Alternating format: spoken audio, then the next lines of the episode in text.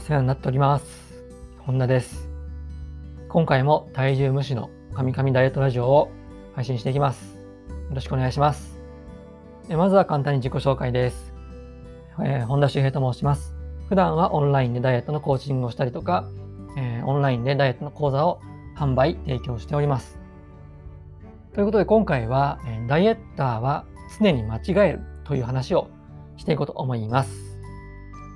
でちょっとね、最初ダイエットと関係ない話なんですが、まあ、この半年から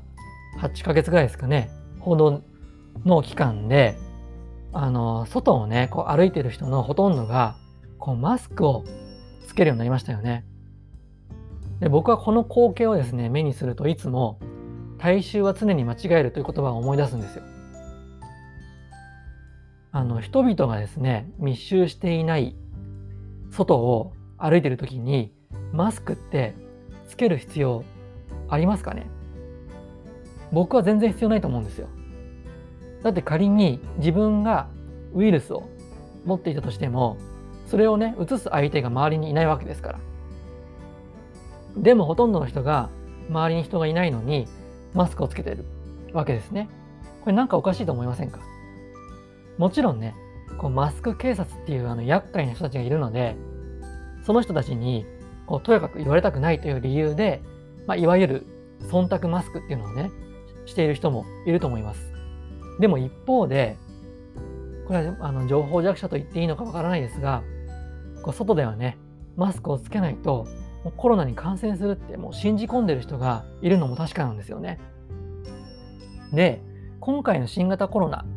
あの COVID-19 ですか？っていうのは、基本的に飛沫感染か接触感染なんですよね。感染経路って。なので、周りに人がいなかったら感染しようないですよね。飛沫感染か接触感染なんです。なんですからね。で、あの、さっき言ったね、こう、大衆は常に間違えるという言葉を思い出すわけです。で、この言葉はですね、昔、アール・ナイチンゲールっていうね、人が残した言葉なんでそうですけど、あの現代でもねこう人間の心理って変わってないですよね。でこの大衆は常に間違えるというのはですねこのダイエットにおいても同じことが言えるわけです。で現在のダイエット界ではこう糖質制限をして筋トレをやれば痩せられるというね一種のなんか盲信的な常識みたいなのがありますよね。なので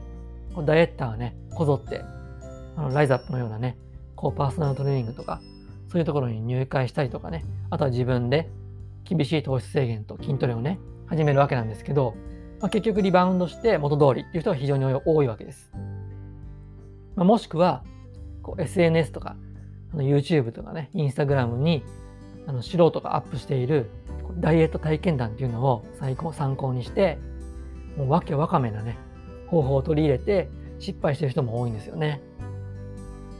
ちょっとお気づきかもしれませんけど、今日結構噛んでますよね、僕ね。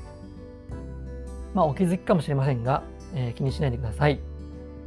で、まあね、話は戻って、このようにね、体臭は常に間違えるので、こうみんながやってるからという理由で、糖質制限とか筋トレっていうのを単純に取り入れるのはやめましょう。特に日本人はですね、こう長いものに巻かれる人が多いので、気をつけた方がいいと思います。まあ、同調圧力っていうのもあるかもしれませんが、まあ、ちょっと同調圧力というとちょっとね、ニュアンスは違うんですけどね、まあ、長いものに巻かれるっていうね、結構傾向があると思いますので、気をつけましょう。で僕はよくですね、いきなり筋トレやっちゃダメだよとかね、まずはスゴレッチでね、ダイエット成功の土台を作りましょうとかね、そういう世間のダイエット情報とは結構違うことを発信してます。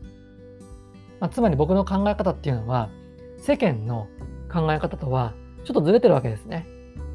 でも、大衆は常に間違えるっていう言葉がね、ある一方で、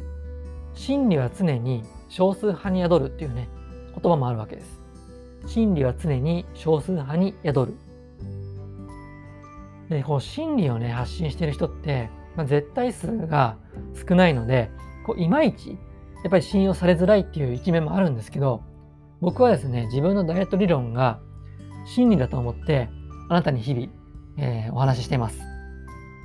で、この僕の考え方に共感してくださる人が世の中にもっとね、増えれば、このダイエットで悩んでいる人をもう大幅に減らせると本気で考えているので、これからもね、この僕の日々の発信にお付き合いいただければ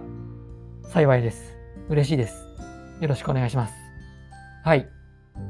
ということで今回の内容をまとめていきましょう。えー、まずは、えー、体臭は常に間違える。2つ目は、え、みんながやってるからという理由で糖質制限や筋トレから始めない。最後3つ目は、真理は常に少数派に宿る。